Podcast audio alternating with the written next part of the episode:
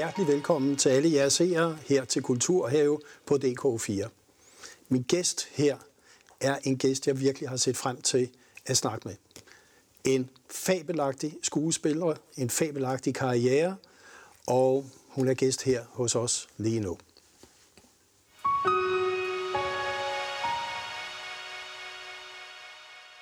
Velkommen til Susse Vold. Tak, Christian Have. Og se, grund til, at jeg glæder mig, det er, at hver gang vi ses, så er der en tradition, og det er jo ikke på skærmen, for vi har ikke snakket før, Nej, sådan her. nej, nej. Det er, at jeg skal tage gummisko på. Helt præcis. Ja. Du skal tage gummisko på, fordi for mange, mange år siden, da vi mødte hinanden, før din karriere rigtig var startet, der stod vi et sted oppe i Esbjerg. Og vi havde det så skægt, og vi havde begge to gummisko på. Og så blev vi enige om, der skal altid være gummisko i ens liv. Fordi gummisko handlede om frihed, om godt humør, om at få noget ud af det, om at have et godt venskaber. Så vi har sådan et par gummisko på. Og det har vi så her i, i vores lille snak, Det har vi. som jo, jeg synes ligesom er nødt til at tage sit udgangspunkt i, at du jo fyldte rundt her i efteråret. Ja, tænk, det gjorde jeg. Ja. Ja, er det ikke utroligt? Jo. Jeg forstår det altså heller ikke. Og Men man det... må, man, man, jeg må jo ikke sige, hvor gammel du blev. Jo, jeg blev 80. Du blev 80 år. Jeg blev simpelthen 80 år. Jamen, det gjorde jeg. Jeg udgav en bog øh, den 15. Og så blev jeg 80 den 17. november. Og den bog, du ligesom udgav, som jeg synes, vi skal snakke lidt om, den hedder Bevægelse. Og vi har et lille klip her på, hvor du selv ligesom introducerer, hvad den ligesom handler omkring. Så det ser vi lige nu. Hej med jer. For fem år siden, der gik jeg ned i Kattesundet, og der var en butik, der hed Ordbutikken, og jeg tænkte, kan man købe ord? Det kan man. Så gik jeg ind, og så købte jeg et ord for 500 kroner. Ordet var bevægelse. Jeg har altid været fascineret af ordet bevægelse, fordi bevægelse er jo det, der gør, at man føler sig i live. Og derfor kalder jeg min bog for bevægelse. Også fordi jeg læste et citat af Einstein, som siger, der sker ikke noget, hvis man ikke bevæger sig. Og det handler derfor om både ydre bevægelse, hvis ikke jeg rejser ud i verden og oplever noget, så får jeg jo ikke den indre bevægelse, som jeg kan få ved at møde og opleve alle de ting, jeg oplever. Og derfor har jeg valgt i min bog at fortælle om, om alle de fantastiske oplevelser i mit liv, som har bragt mig videre, som har inspireret mig, som har været sørgelige ting, som har været farlige ting, som har været grænseoverskridende ting, som har været... Altså, jeg skriver om alle mulige ting, lige fra en tur op i regnskoven, hvor Bent og jeg skal lære ikke at være bange for højder, til øh, et AA-møde, til en, at sidde fast i mudderet med fire løver omkring sig, til at beslutte sig til at tage over og besøge sin gamle læger på 95 for at lære noget om, hvordan det er at miste sin elskede. Det er meget, meget forskellige ting, som enten giver en ydre oplevelse, som så bliver til en indre oplevelse, for simpelthen at fastholde det tema, som jeg er så glad for, som hedder bevægelse. Susse Vold, bevægelse, indre og ydre bevægelse. Det har vel egentlig været en form for livsfilosofi, som du har praktiseret det meste af dit liv? Ja, det var jo noget tid, før man ligesom bliver, bliver, bliver rigtig øh, klar over, hvad det er, man gør. Men det er jo noget med at hive sig selv op. Øh, og det er jo noget med dagligt. Det er jo en daglig øh, ting, vi alle sammen skal gøre. Vi har jo kun vores nu. Det er jo det eneste, vi har. Så hvis man hænger i fortiden, eller bekymrer sig om fremtiden, så er man jo slet ikke til stede. Så har man jo slet ikke noget nu. Og det er jo vores nu. Det er det, der sker. Så det er jo noget med, at selv en ganske almindelig tirsdag, hvor man siger, åh nej, altså, jeg synes alligevel, og se nu der, og hvad med det, og hvad med det. Nej, så må man hive sig ud af det, og så må man sørge for at få sin energi op. Der er jo så meget at være taknemmelig over. Taknemmelighed er en rigtig vigtig ting i mit liv, fordi det har lært mig, at hvis jeg er virkelig langt nede, så er der noget, der hedder count your blessings, og det er der altså en grund til, så er det, at man siger, hvad har jeg at være glad for? Og så kan jeg jo bare begynde at remse op, hvor mange vidunderlige ting, jeg har i mit liv, hvor mange venner jeg har, at jeg har et godt helbred, at jeg er så elgammel, at jeg alligevel får tilbud alle mulige steder fra. Jeg skal have de mærkeligste ting. Jeg skal rundt i hele Danmark. Jeg skal til folkemøde. Jeg skal, jamen, jamen, altså, jeg skal være med i, i, i noget film. Jeg skal... Og så tænker man, det er da utroligt, at man kan blive ved med at få nogle tilbud. Men jeg tror, det er fordi, øh, at jeg fokuserer på at være til stede lige her og nu. Øh, og det, det, har, det lærer man noget af. Altså, det hele startede jo i 58 elevskole, og så har der været en fantastisk karriere øh, på teater, mange gange sammen med din mand Ben Meiding. Ja. Øh, tv-serier, film, Kronisk Uskyld, Jagten, Matador. Når du ligesom kigger tilbage, og så ligesom kan sige, jamen der er stadigvæk fremtid. For det er jo det, du siger her. Ja, jeg tror, hvis man... Jeg, jeg forsøger ligesom at være åben for de muligheder. Jeg synes jo for eksempel, at hvem i alverden beder en dame i min alder om at komme til folkemøde? Jamen selvfølgelig siger jeg ja til det. Jeg har aldrig været til folkemøde. Jeg skal også på, øh, jeg skal også på en musikfestival pludselig og interviews. Det, jeg aldrig været på sådan en stor musikfestival. Det er jo fantastisk sjovt, og så er det så morsomt at komme ud, øh, øh, ud øh, alle mulige steder og fortælle om, om bevægelser, om min bog, hvorfor jeg har skrevet den. Og så komme som sig selv med sine egne tanker. Ikke komme med par ryg på øh, og, og, og, og, og være en anden end den mere. Men have mod til at sige, det er min mening om det at blive gammel. Det er min mening om det at udvikle mig. Det er, mit, det, er det, jeg gerne vil. Det er det, jeg prøver på at gøre. Så lykkes det ikke altid, vel? Men det er et spørgsmål om, hvis man bare er bevidst omkring de ting, man gerne vil, så tror jeg også, man har en mulighed for at, komme videre. Og har det ligesom hjulpet, nu siger jeg, at blive ældre? Altså den erfaring? Ja, altså ældre, jeg er jo ikke ældre, jeg er jo gammel. Ikke? Altså, jamen det er jeg jo. Fordi jeg er jo ikke, jamen, nej, men jeg er jo ikke midalderne, jeg er heller ikke ældre. Jeg er gammel. Når man er 80 år, så er man gammel. Og det er jeg faktisk stolt af at være. Jeg tror bare, at holdningen til det at blive ældre eller gammel, der går meget ind for, at den holdningsændring skal til. Jeg, jeg, jeg møder øh, Lise Nørgaard nede i Menu.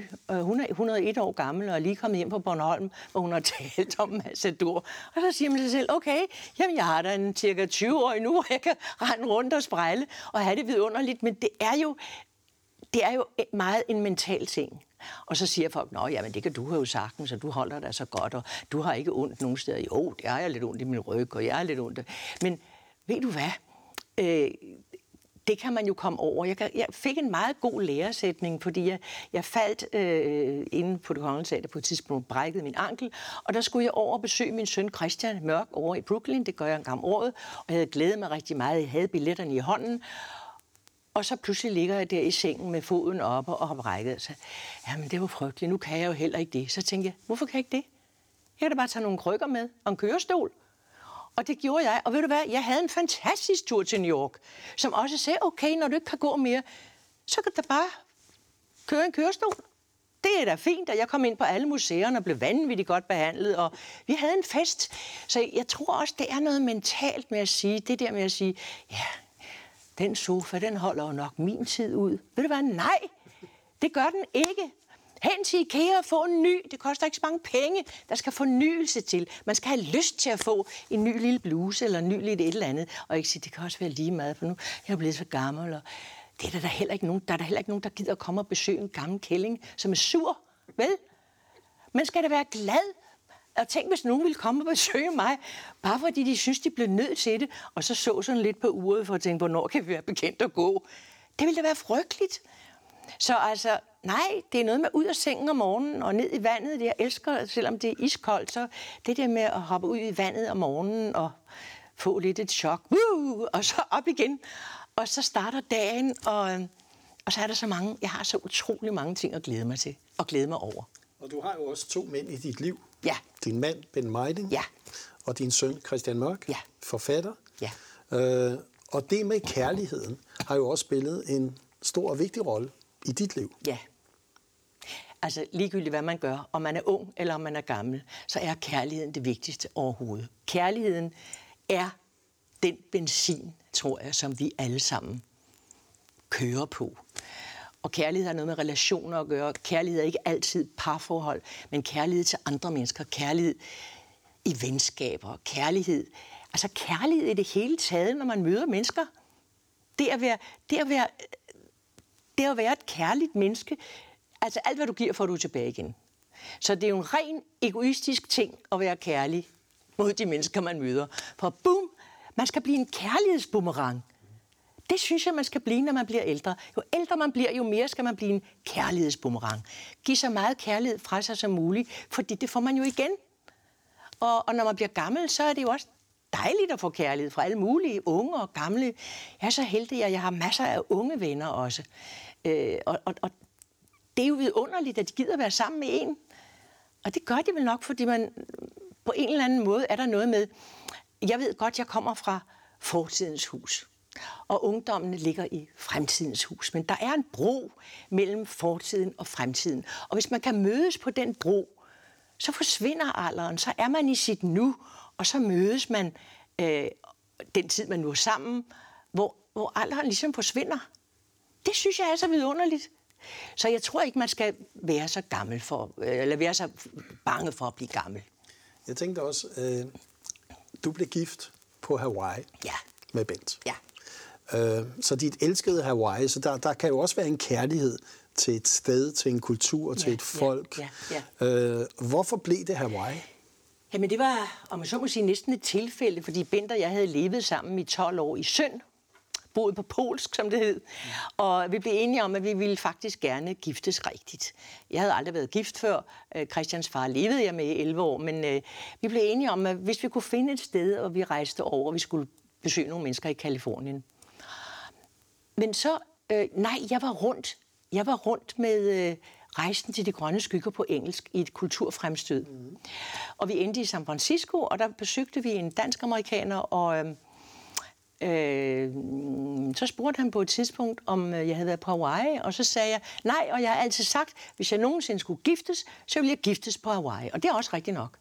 Men det var, fordi jeg var ikke særlig interesseret i at blive gift, og jeg vidste heller ikke noget om de der Hawaii-øer. Men øh, så forsvandt han, kom han ind igen, så sagde han, giv mig din hånd. Så lagde han en stor bundt nøgler i hånden, og så sagde han, jeg har en lejlighed på Hawaii. Du optræder i St. Francis Yacht Club på fredag. På lørdag kan du tage over, og så kan du tage over og blive gift. Jeg sagde ikke noget til Bent. Vi kom hjem på Hotel Mark Hopkins, og så fortalte jeg at vi skulle til Hawaii. Og så blev vi simpelthen så hude og skreg vi sådan, så de kom og bankede på den og sagde, would you please turn down your television? Men det var bare os, der var bare, vi synes, det var så fantastisk. Og vi vidste så lidt om det, at da vi sad i flyet, og de sagde, would you please fasten your seatbelts? In a few minutes you will land on Oahu. Oahu? Det er da ikke Hawaii, Oahu. Undskyld, øh, øh, stewardessen, er, er, vi skal jo til Hawaii. Er vi så på det forkerte fly? Ja, den her går til Oahu. Gud, jeg tænker, vi ender i Japan. Så lidt vidste vi om det. Ja. Og så kan man sige, den kærlighed, I mm. besejlede der, Ja. øh, der har I jo så, dig og Bent, optrådt privatliv, hvor du var Amanda, det var måske ikke den Ja, store ja. kærlighed Ja, ja, hele tiden, ja, ja. men også i kærestebreve. Og jeg synes lige, at vi skal se en lille klip fra Kærestebreve, en forestilling, som I tog rundt med. Ja. Kommer her. Den her forestilling, den synes jeg, man skal se af mange grunde. Fordi den handler om kærlighed, den handler om forelskelse, og den handler også om humor. Der er meget humor i kærlighed. Hvis man ikke kan grine sammen, så kan man lige så godt med det samme blive skilt. Jeg har jo ikke høre. Jamen, det er ikke dig. Nå, okay. Synes jeg, vi har faktisk skrevet kærestebrev til hinanden. Det øh, har vi gjort i øh, ganske øh, mange år. Og vi har hver en skotøjsæske, og der ligger kærestebrevene i. Altså, jeg synes, det her bliver rigtig sjovt. Tror du ikke, det bliver rigtig dejligt? Jo, det tror jeg, og Hva? jeg tror, at det... øh, Jeg ved, at det er dejligt at spille sammen med dig. Ja.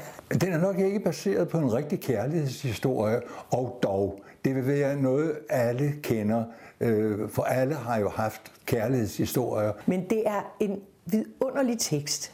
En lille perle af en forestilling. Og så handler den om det, som jeg synes er noget, som er et problem i vores dage. Altså, det handler om kærestebreve. Det handler om breve, der bliver skrevet i hånden. Susse Vold, det at skrive kærestebreve, mm. Det er jo ikke noget, de nutidige generationer egentlig forstår så meget om. Hej. Hvor vigtigt er det egentlig, at vi også kan udtrykke os i noget så, nu siger jeg gammelt, oldnordisk som breve? Jeg kan jo godt lide de håndskrevne breve, fordi de kommer jo direkte fra hjertet og ned på papiret. På den anden side, så kender de unge jo også det. De sender jo sms'er til hinanden hele tiden, og der må også stå noget kæresteagtigt øh, og noget dateagtigt, og det, og det gør de jo, så det er jo, de gør det jo på en anden måde. Men de kan jo ikke få en skudtøjsæske, som jeg har med breve og små sedler og sådan noget. Øh, hvis jeg virkelig skal skrive noget til nogen, som følelsesmæssigt betyder meget for mig, så vil jeg aldrig sende det på en e-mail. Så sætter jeg mig ned og skriver, og så hen på postkontoret, så får de det en måned efter, men det er altså ikke noget at gøre ved. De får det jo, eller også må man selv køre hen med det. Jeg, jeg, jeg, jeg holder meget af håndskrevne breve. Og jeg tænkte på, er du og Bent Meiding stadigvæk kærester? Ja. Nå. Vi er så meget kærester. Men vi gør også noget for at være det. Altså det er jo det at have et forhold til et andet menneske. Det er jo ikke bare det, at man har en ting, og man ejer hinanden. Det gør man jo ikke. Altså kærlighed er jo noget, du hele tiden skal, skal holde frisk. Det, det er noget med, øh, ja det er ligesom, når man bliver gammel, kan du sige, så, så, øh, så er det ligesom en vase, der får nogle cracks. Øh, men, men, men, men, men blomsterne i vasen kan jo stadigvæk være smukke. Men du skal huske at skifte vandet og komme frisk vand i. Det skal man jo også i et kærlighedsforhold. Ikke? Der skal man ligesom huske, at, øh, at gøre noget specielt for hinanden, at overraske hinanden lidt med noget, at lave nogle planer, som den anden ikke ved noget om, som man ved ved glæde, og altså at dele øh, sine tanker, at øh, ja, øh, også være død uenige om noget. Øh, men, men jeg tror, det er vigtigt ikke at, at sige, øh, selvom man er uenig, og begynde at bruge et grimt sprog og sige ting, som er sårende. Fordi det kan man godt tilgive, men det er altså svært at glemme. Hvis vi ser på dansk teater i dag, du har været med i de sidste 50-60 år. Vil du så sige, at teateret stadigvæk har en vigtig rolle at spille i en stadigvæk mere digitaliseret fremtid? Ja, men det er jo rigtigt nok med det digitale, og det skal man selvfølgelig også, som en af mine unge venner sagde, hvis du ikke lærer noget om det, så hører du til den tabte generation. Det vil jeg jo nødig. Men jeg synes, at det for mig at gå ind i teatret. Øh, for eksempel skal jeg ind på fredag i det kongelige teater og opleve John Neumeyers ballet Kameliedame. Jeg har set det før. Jeg skal ind med Bent, som I kan se det. Det at komme ind i et vidunderligt smukt teater, det at høre musikken, det at være til stede med den energi, med de mennesker, der er i det rum, og så opleve et genis værk af en vidunderlig roman. Ved du hvad? Det er jo noget, der løfter en sjæleligt så vidunderligt. Det kan man jo ikke opleve på Netflix, vel? Det skriver jeg faktisk også i min bog. Hvis jeg virkelig er sådan helt flad, så må jeg sige, så kan jeg godt ligesom se, hvad går der egentlig inde på det kongelige teater, så det er så nemt. Så, og så i metroen sidder jeg sådan lidt træt. Så kommer ind og oplever rummet, og det kan være små forestillinger, små teater, men det at tage sig sammen, det er ikke noget ved bevægelse. At bevæge sig hen til det sted, hvor det sker, så bliver man altså, får man altså noget energi, og det gør man altså mere i et, i et rum, hvor man sidder sammen med andre med en energi, og med skuespillere, eller sangere, eller dansere, som gør, hvad de kan for at give dig den oplevelse. Det vil altid eksistere, tror jeg. Altså teatret og det levende teater vil altid eksistere. Og jeg tror ikke kun, det er noget, jeg ønsker. Jeg tror virkelig, det er rigtigt. Og en af de, skal vi sige, personager i dansk kunst og kulturliv, som du virkelig har fortolket, har jo været hos Andersen. Ja. Og et af de eventyr, som du specielt har været inde omkring, er snedronningen. Mm. Kunne du ikke fortælle, hvorfor har det fascineret dig? Det er, fordi snedronningen handler om hjertet og den kolde forstand. Det handler om den korsvej, vi alle sammen befinder os i hele tiden. Skal du følge dit hjerte, eller skal du følge din forstand. Og selvfølgelig skal der være en balance i det, men, men jeg er meget bevæget over den historie med, med, med, med Kai, som jo mister, øh, som jo bliver forført af snitdronningen væk fra, væk fra sig selv. Det at blive forført væk fra sig selv. Øh, så han ikke mere, han kan ikke mere huske sit fader, hvor han kan kun huske den store tabel. Og dem kender vi godt, ikke? Mm-hmm. Vi mhm. kender godt dem, der kun kan huske den store tabel de er ikke så sjove at være sammen med. Jeg vil hellere være sammen med lille Gerda, øh, som og hele den rejse, man følger hende på, hvor hun til allersidst jo kommer ind i snedronningens slot og er i stand til at synge øh, Brorsons sang øh, Roserne vokser i dale, der får vi barn Jesus i tale.